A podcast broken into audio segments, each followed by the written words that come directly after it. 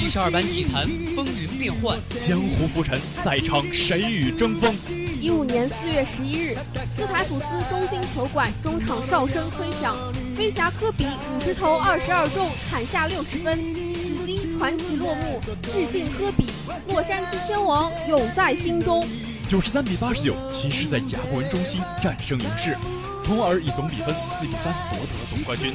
克利夫兰首冠，詹姆斯在赛后对着镜头怒吼道：“克利夫兰，这座冠军是为你拿的。”随着皮球落地，里约热内卢圣卡纳体育馆变成了欢乐的海洋。中国女排时隔十二年之后再夺奥运会金牌，年轻的女排姑娘在铁榔头郎平的带领下，拼出了中国女排又一个辉煌。聚激情，挥洒汗水，传递感动，尽在先锋体育。听众朋友们，大家好，欢迎收听本周的先锋体育，我是小波木子，我是小波托尼。那么最近呢，体坛可谓是新闻不断，比赛仍旧热火朝天的开打。听说最近巴特勒被交易到了七六人，那么这一事件呢，可谓引起网友的热议不断，相信大家也很感兴趣吧。好的，那么我们话不多说，进入本周的先锋播报。北京时间十一月十二日，湖人坐镇主场迎战老鹰。比赛开始后，湖人众将进入状态较慢，老鹰抓住机会取得九比零的梦幻开局。找到节奏的湖人迅速回应一波八比零。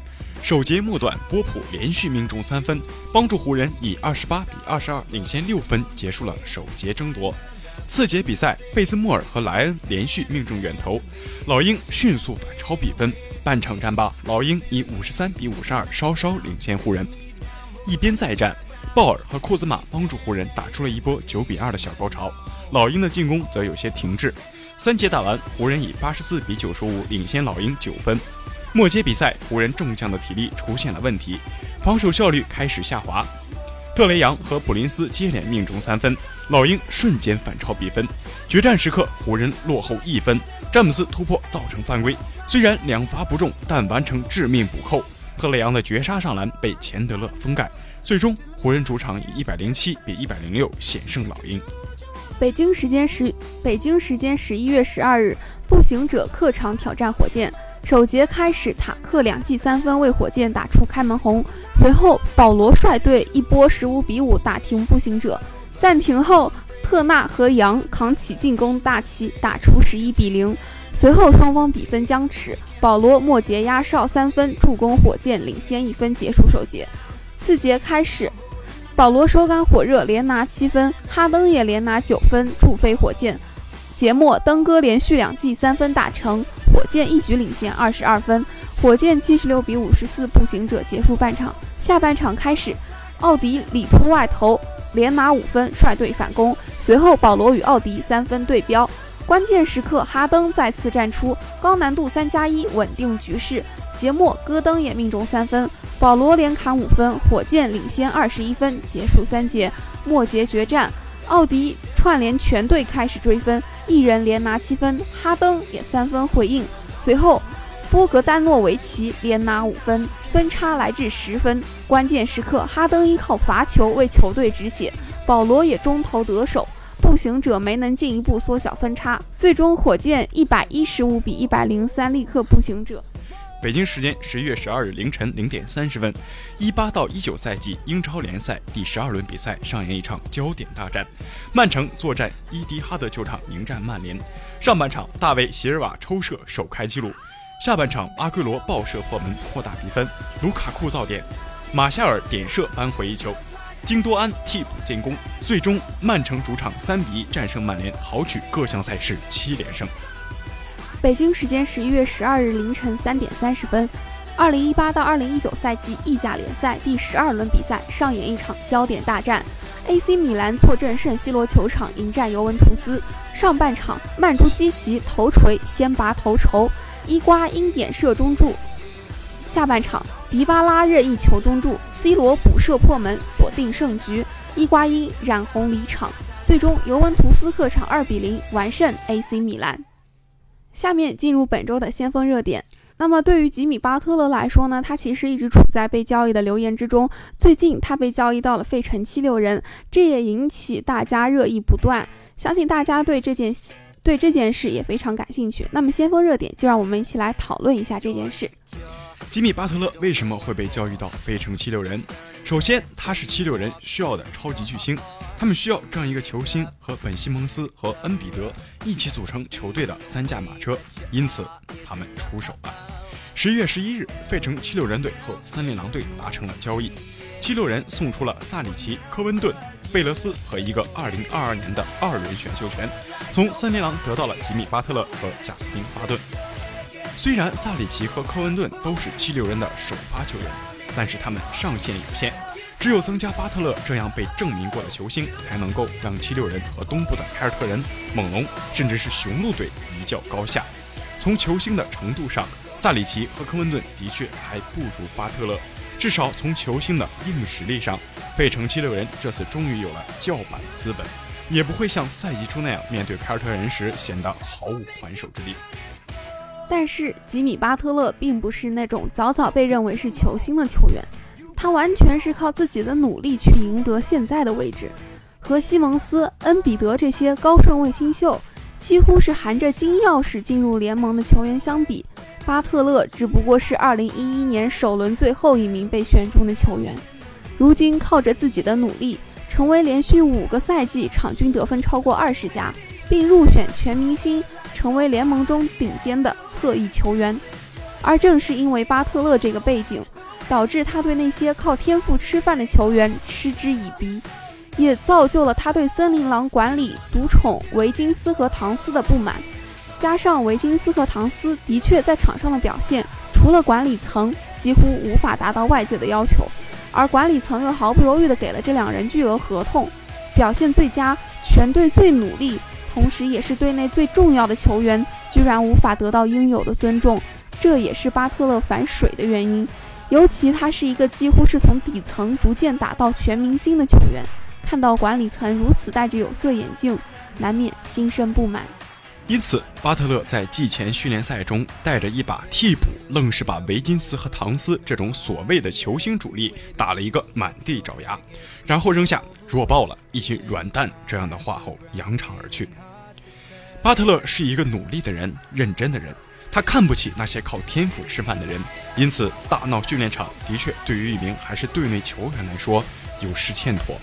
但或许管理层的做法还真把巴特勒气坏了，而巴特勒几乎是代理管理层好好教训了维金斯和唐斯这群毫无进取心的伪巨星。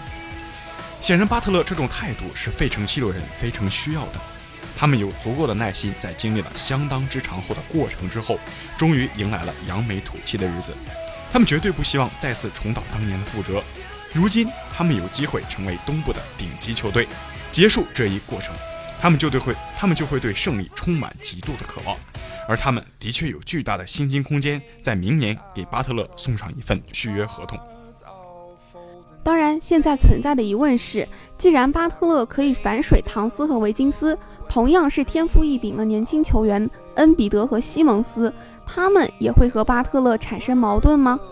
因为如果巴特勒把森林狼说的话完全照搬到七六人，同样是适用的。七六人最有名气的是恩比德，最有天赋的是西蒙斯，但最勤奋的却是我。这样的结果会再次出现吗？至少恩比德已经被认为是联盟的顶级内线，而且在场上从来不惧怕任何人。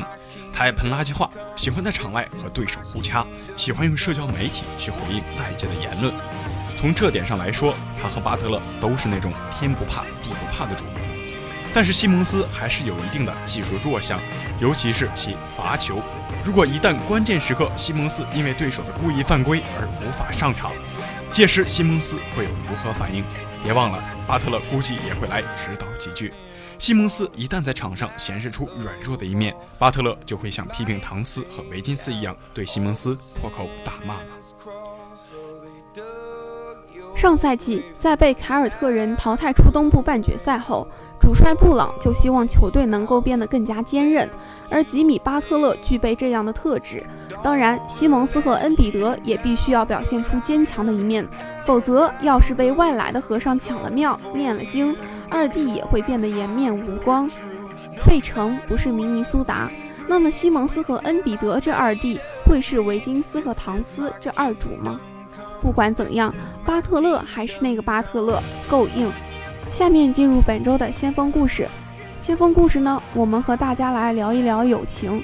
NBA 当中有一对友情至深的兄弟，他们呢是德罗赞和洛瑞。今天咱们就和大家一起来聊聊德罗赞和洛瑞之间的友谊。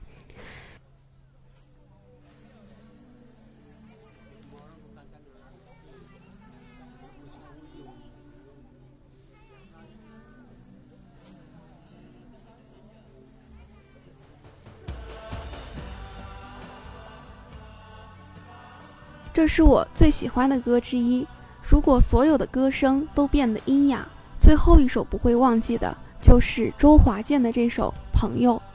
不只是唱朋友，更是唱兄弟。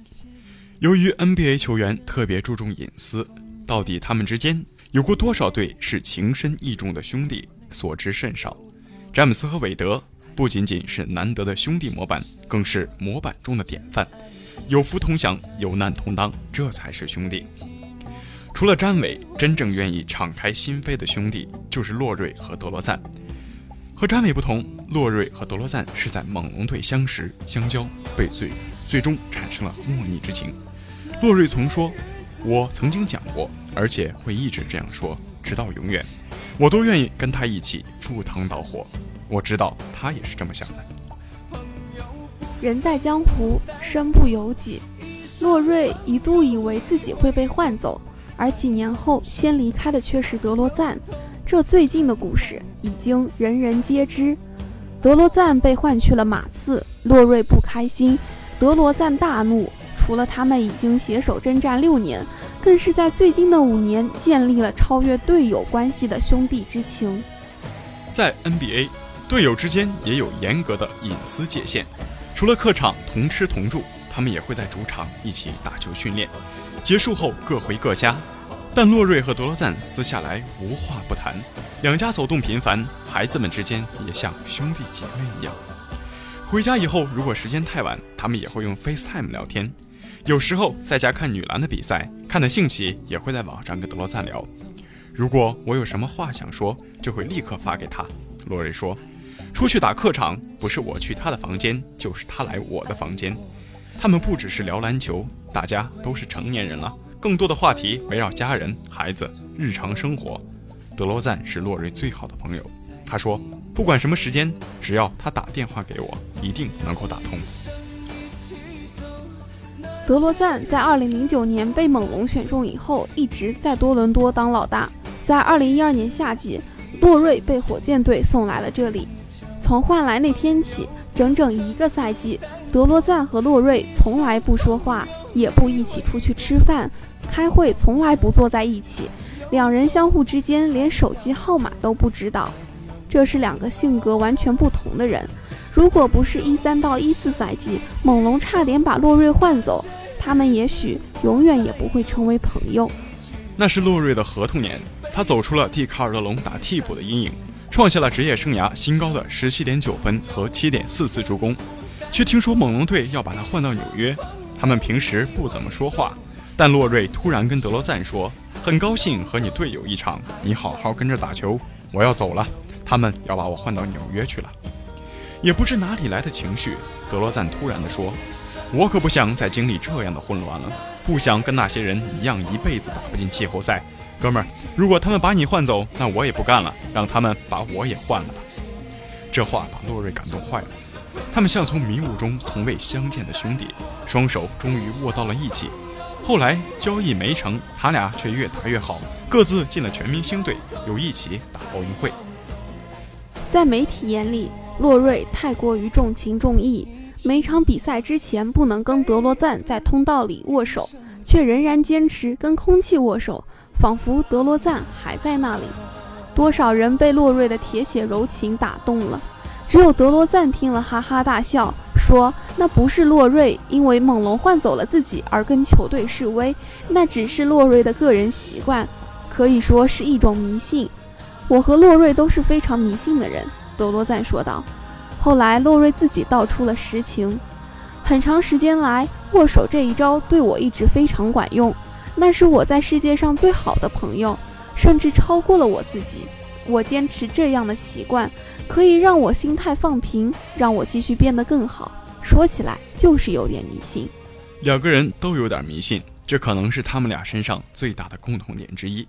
比如德罗赞在猛龙的时候有跟空气击掌的习惯，因为罚技术犯规的球不能抢篮板，三分线内没有队友，德罗赞就习惯把空气当成队友。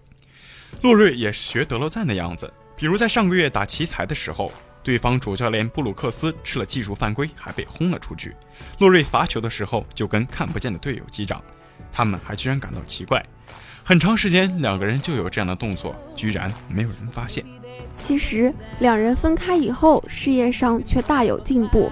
身边有了莱昂纳德，洛瑞的助攻猛增，已经连续八场助攻两位数，平均十一点六次，更是列联盟第一。